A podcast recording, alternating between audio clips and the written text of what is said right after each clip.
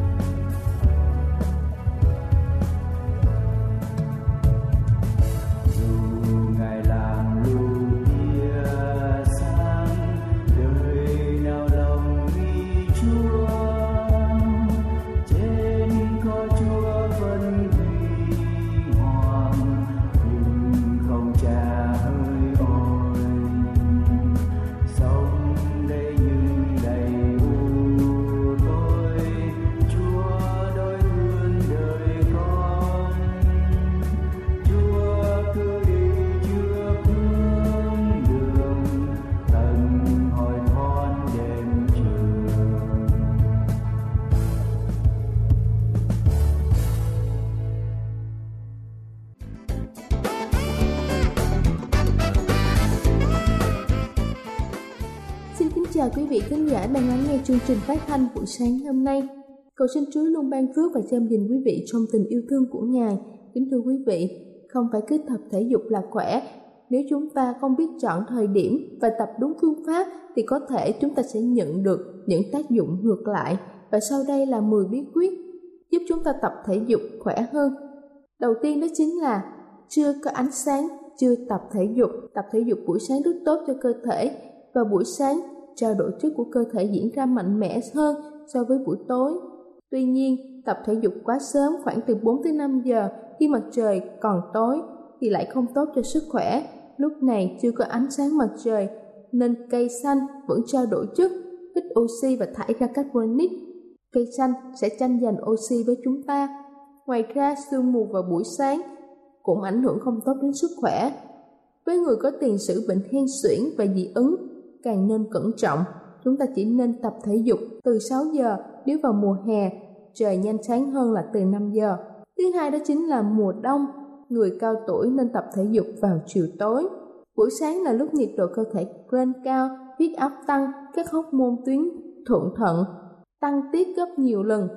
Với người già, khả năng thích ứng này đã kém nhạy bén, thức dậy sớm vận động mạnh, rất dễ xảy ra tai biến về tim mạch người già chỉ nên dậy lúc 6 giờ đi lại nhẹ nhàng khoảng từ 8 tới 9 giờ mới nên đi ra ngoài để tập thể dục về mùa đông nên đổi sang tập thể dục vào buổi chiều tối là từ 5 giờ tới 6 giờ chiều. Thứ ba đó chính là muốn giảm chấn thương thì chơi thể thao buổi chiều. Bên cạnh khung giờ vàng là 9 giờ tới 10 giờ sáng. Theo các chuyên gia, chuyên khoa thần kinh học thuộc Đại học Tây Bắc của Mỹ, khoảng thời gian từ 4 tới 6 giờ cũng là thời gian lý tưởng cho việc tập luyện thể thao. Ông giải thích là buổi chiều nhiệt độ cơ thể thường cao hơn buổi sáng từ 1 tới 2 độ C, giúp các cơ đàn hồi dẻo dai hơn, giảm nguy cơ chấn thương. Thứ tư đó chính là khởi động trước khi tập chính thức. Các bài khởi động làm nóng cơ thể trước khi luyện tập giống như là một tấm nệm chống đỡ, bảo vệ chúng ta khỏi các chấn thương, trục rút. Trong quá trình tập luyện, các động tác khởi động nhằm bảo vệ cho nhịp tim tăng từ từ và làm quen với cường độ hoạt động cao. Ở các bước tiếp theo, bên cạnh đó, nó giúp cho lượng máu chuyển đến cơ bắp nhiều hơn, giúp cơ thể thích ứng với vận động, sẵn sàng tập các động tác mạnh hơn. Thứ năm đó chính là không tập luyện sau khi ăn no. Khi vừa ăn xong, cơ thể ưu tiên cho việc tiêu hóa thức ăn nên máu tập trung ở dạ dày nhiều. Vận động ngay sau bữa ăn khiến cho máu phải phân tán tới các cơ quan ngoại biên và các cơ làm chậm quá trình tiêu hóa. Chưa kể, do tác dụng cơ học, vận động sẽ cản trở quá trình tiêu hóa của dạ dày, lâu dần gây viêm loét dạ dày đường tiêu hóa. Ngược lại, quá trình tiêu hóa cũng ngăn chặn sự vận động của cơ thể nên việc luyện tập lúc này là không mang lại hiệu quả gì hết. Thứ sáu đó chính là đi bộ nhẹ nhàng trước giờ đi ngủ. Chúng ta nên tập nhẹ nhàng, đi bộ xung quanh vườn, sân, tập một vài động tác thể dục nhẹ nhàng từ 9 tới 10 giờ để dễ ngủ và ngủ sâu hơn. Thứ bảy đó chính là tắm nước ấm sau khi chơi thể thao. Sau khi tập luyện, chúng ta nên tắm nước ấm. Tất nhiên là khi cơ thể đã ráo mồ hôi, vừa giúp cơ thể sạch sẽ, lại giúp cho chúng ta ngủ ngon hơn, nên tránh tắm bằng nước lạnh vì khi tập luyện nhiệt lượng trong cơ thể tăng lên rất nhanh, mau mạch dưới da sẽ giãn ra để giúp cho cơ thể tỏa nhiệt. Đột nhiên gặp nước lạnh sẽ khiến cho lỗ chân lông co lại rất nhanh, nên dễ gây ra rối loạn các nội tạng trong cơ thể. Sự điều tiết nhiệt độ trong cơ thể của não không bình thường, dẫn đến bị ốm. Thứ tám đó chính là hạn chế chất béo và chất xơ. Ăn thức ăn giàu chất béo, như là những món chiên xào và dùng thức ăn nhiều chất xơ như là rau giá hẹ sẽ làm chậm quá trình tiêu hóa khi khó chịu đầy hơi. Bên cạnh đó, cái chất này có thể gây ra trục rút cho chúng ta. Thứ chính đó chính là uống đủ nước Trước, trong và sau khi tập luyện, chúng ta cần phải giữ cho cơ thể đủ nước, tốt nhất là uống nước lọc. Ngoài ra chúng ta có thể thử một loại trà không có caffeine và các loại nước không có chứa quá nhiều đường khác. Và cuối cùng đó chính là biết dừng đúng lúc. Khi cơ thể cảm thấy mệt mỏi hoặc là điều kiện sức khỏe không cho phép thì không nên tập nữa. Vì trong thời điểm đó, nếu chúng ta cứ cố gắng tập luyện sẽ không những không mang lại hiệu quả mà còn gây ra ảnh hưởng xấu tới sức khỏe. Kính thưa quý vị, tập luyện thể dục luôn là một trong những cách duy trì sức khỏe dẻo dai, thế nhưng chúng ta cũng phải hết sức thận trọng với những lưu ý trên để việc luyện tập của chúng ta đạt được hiệu quả tốt hơn. Chúc quý vị luôn khỏe mạnh. Là chương trình phát thanh Tiếng Nói Hy Vọng do Giáo hội Cơ đốc Phục Lâm thực hiện. Nếu quý vị muốn tìm hiểu về chương trình hay muốn nghiên cứu thêm về lời Chúa, xin quý vị gửi thư về chương trình phát thanh Tiếng Nói Hy Vọng, địa chỉ 224 Phan Đăng Lưu, phường 3, quận Phú Nhuận, thành phố Hồ Chí Minh hoặc gửi email cho chúng tôi theo địa chỉ tiếng nói hy vọng amocgmail.com Ngoài ra, quý vị cũng có thể liên lạc với bất kỳ hội thánh Cơ đốc Phục Lâm tại địa phương gần nhất. Xin chân thành cảm ơn và kính mời quý vị tiếp tục lắng nghe chương trình hôm nay.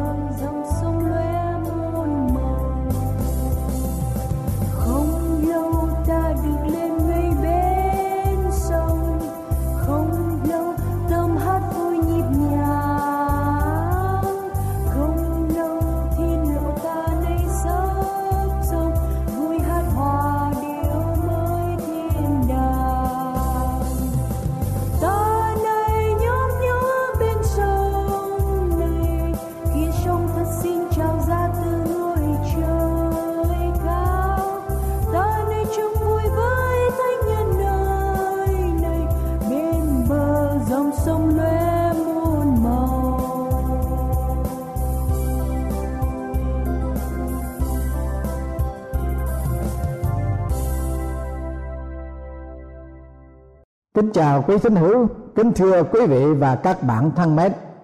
Hôm nay chúng ta sẽ kể ơn Chúa tìm hiểu về đề tài Caleb người theo Chúa hoàn toàn.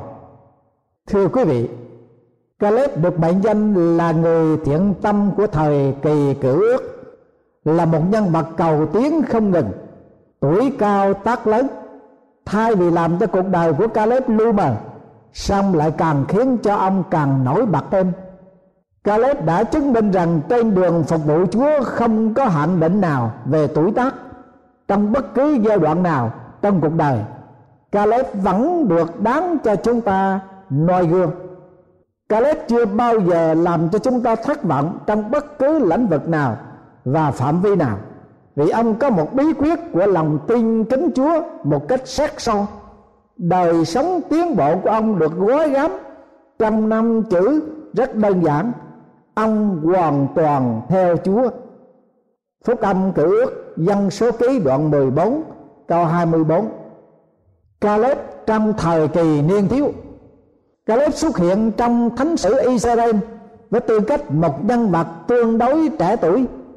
Trong kinh thánh không đề cập đến Caleb trong thời kỳ niên thiếu, nhưng chỉ ký thuật sau đó cho chúng ta một cái nhìn rất rõ ràng và chính xác về nhân cách của Caleb lúc thiếu thời.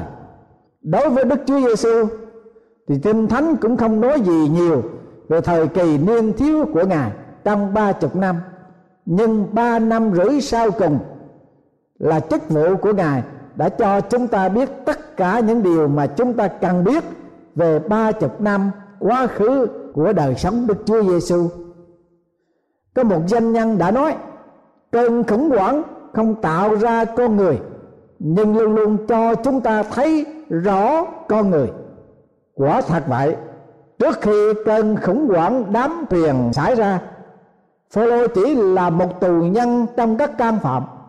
Nhưng sau khi bị đám thuyền thì không còn ai chối cãi được rằng chính ông đã làm chủ tình thế khi cấp lãnh đạo và dân chúng tuyển chọn một quan trưởng thuộc chi phái Juda vào 12 thám tử, thì Caleb được chọn.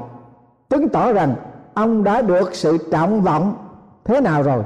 Bởi vì giàu cho Caleb tuổi trẻ, nhưng ông có sẵn hai đặc tính rất nổi bật là lòng bất khuất, dũng cảm và tinh thần can đảm là một đức tính quan trọng trong đời sống thuộc linh và rất hiếm có trong đời sống thuộc thể. Nhưng trong cơn khủng hoảng tại Ca-đe Caleb đã tỏ ra ông có cả hai lý do. Vậy, các người ấy thuộc cho mô xe rằng, chúng tôi đi đến xứ mà người đã sai chúng tôi đi. Ấy quả thật một xứ đệm sữa và mật.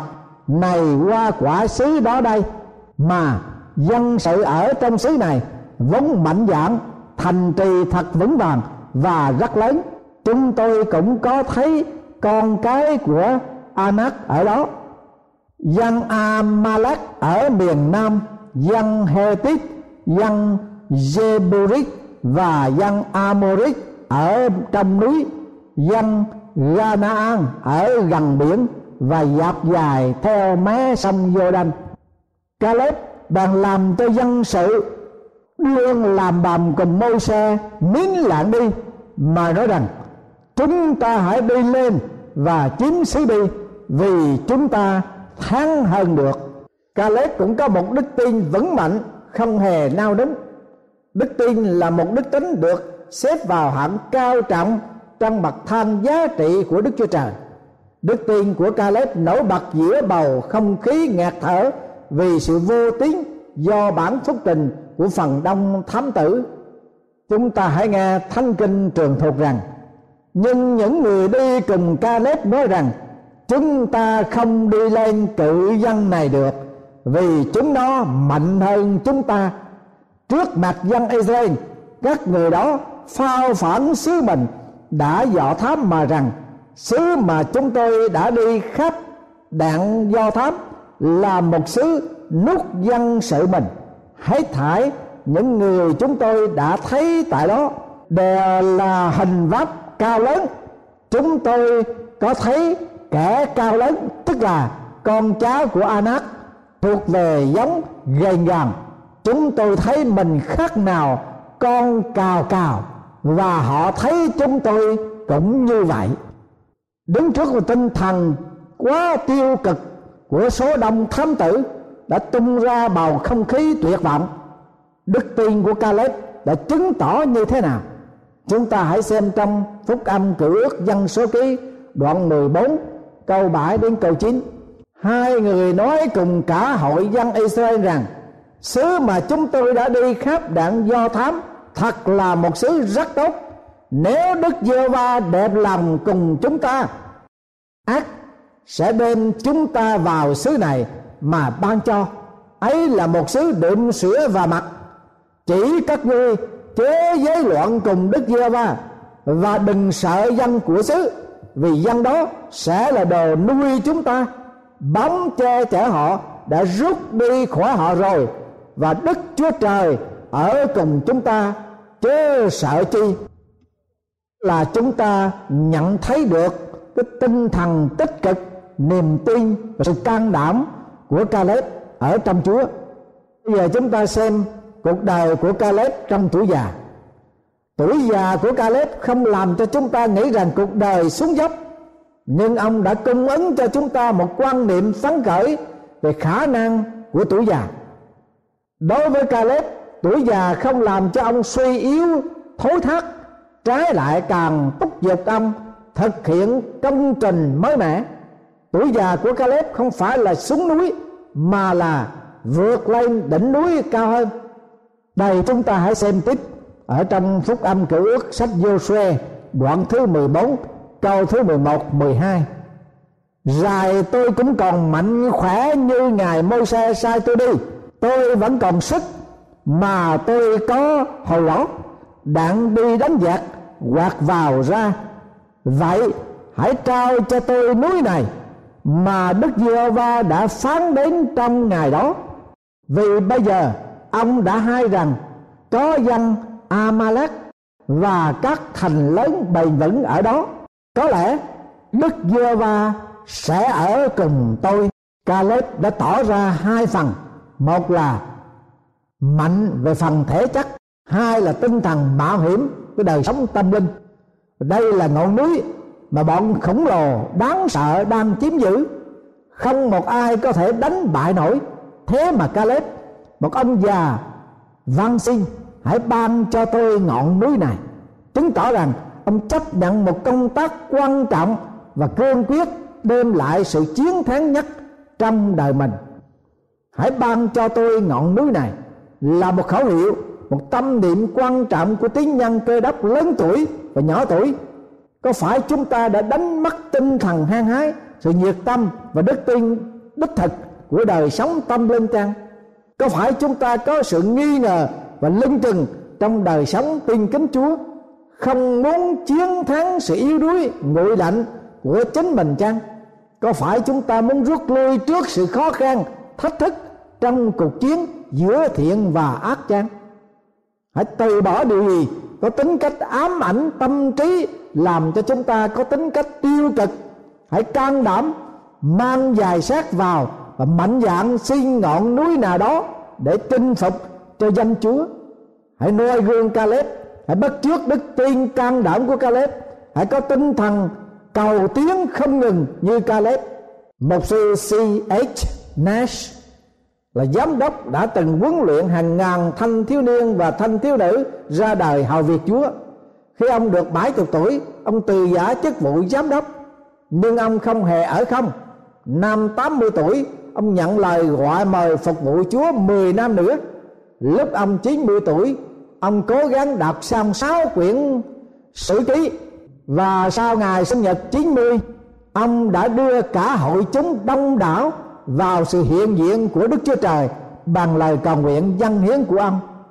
Nét đặc thù đáng chú ý về công nghiệp của Caleb là đánh đuổi được kẻ thù ra khỏi bờ cõi đất Canaan trong lúc cả hội chúng trẻ khỏe mạnh mà không tranh chiến với kẻ thù của họ được. Có hai lý do khiến cho người trẻ tuổi thất bại kẻ thù. Một là thiếu đức tin làm mất năng lực đưa đến thất bại. Hai là biến nhát vì Joshua đã khiển trách, các ngươi không chịu đi đánh xứ cho đến bao giờ. Bí quyết nào đã khiến cho Caleb, một ông già được thành công trong khi tuổi trẻ thất bại? Chúng ta hãy xem trong sách Joshua đoạn 14 câu 8 các anh em đồng đi lên với tôi làm cho bá tánh sờn lòng. Còn tôi trung thành vâng theo Jehovah Đức Chúa Trời của tôi bí quyết mà Caleb đã có được sự thành công là ông trung thành với Đức Chúa Trời. Đến nỗi môi xe đã phải nhiều lần tán dương đức tính và lập trường của Caleb trong câu thứ 9 rằng, trong ngày đó môi xe có thề mà rằng, quả thật đất mà chân ngươi đã đạp đến sẽ thuộc về ngươi và con cháu ngươi làm sáng nghiệp đời đời. Vì ngươi trung thành đã vâng theo Jehovah Đức Chúa Trời ta. Và những lời chứng hùng hồn nhất xuất phát từ miệng của Đức Chúa Trời đối với Caleb rằng kẻ tôi tới ta là Caleb, không đồng làm cùng chúng nó. Theo ta một cách trung tín, thì ta sẽ đem người vào xứ mà người đã có đi, và dòng dõi người sẽ được xứ làm sản nghiệp. Vâng thưa quý vị và các bạn 12 thám tử đã đi do thám sứ Canaan trước khi họ đi vào đó. Nhưng mà chỉ có hai thám tử được vào xứ đó là Joshua và Caleb vì cả họ đã trung thành với Chúa, còn lại mười thám tử kia và cả dân Israel đều bị ở lại, ngoại trừ con cháu của họ, tức là thế hệ trẻ vào được xứ mà thôi. Thưa quý vị và các bạn, có phải trong đời sống tâm linh của chúng ta còn có những kẻ thù chưa chịu rút lui chắc có phải chúng ta quá nhún nhường đối với những tên khổng lồ đang cười chế nhạo về sự cố gắng yếu ớt của chúng ta đối với chúng chăng? Nếu quả thật vậy, thì đời sống chúng ta có những lĩnh vực không văn phục theo ý Chúa.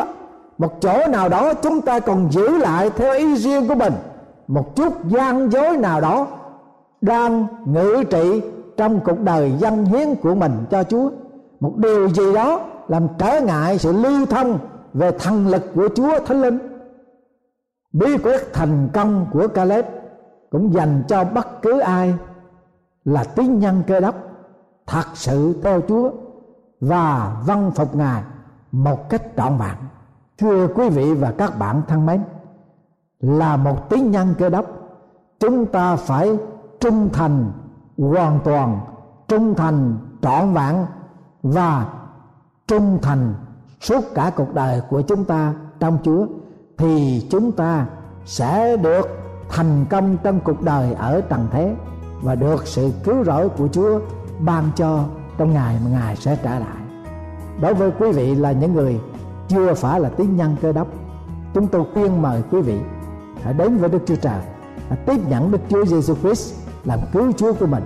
Ngài sẽ ban cho quý vị có sức mạnh để quý vị có một đức tin, có sự can đảm chiến thắng tội lỗi chiến thắng mọi sự yếu đuối cám dỗ trong đời này để đứng vững ở trong đời sống tin kính Chúa và nuôi hy vọng về sự cứu rỗi đời đời mà Đức Chúa Trời sẽ ban cho chúng ta trong ngày mà Đức Chúa Giêsu sẽ trở lại trần gian này.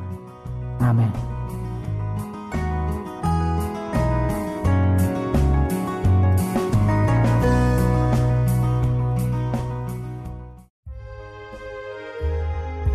Đây là chương trình phát thanh Tiếng Nói Hy Vọng do Giáo hội Cơ đốc Phục Lâm thực hiện. Nếu quý vị muốn tìm hiểu về chương trình hay muốn nghiên cứu thêm về lời Chúa, xin mời quý vị gửi thư về chương trình phát thanh Tiếng Nói Hy Vọng, địa chỉ 224 Phan Đăng Lưu, phường 3, quận Phú Nhuận, thành phố Hồ Chí Minh hoặc gửi email cho chúng tôi theo địa chỉ tiếng nói hy vọng amos@gmail.com. Ngoài ra, quý vị cũng có thể liên lạc với bất kỳ hội thánh cơ đốc phục lâm tại địa phương gần nhất. Xin chân thành cảm ơn và hẹn gặp lại quý vị trong chương trình lần sau.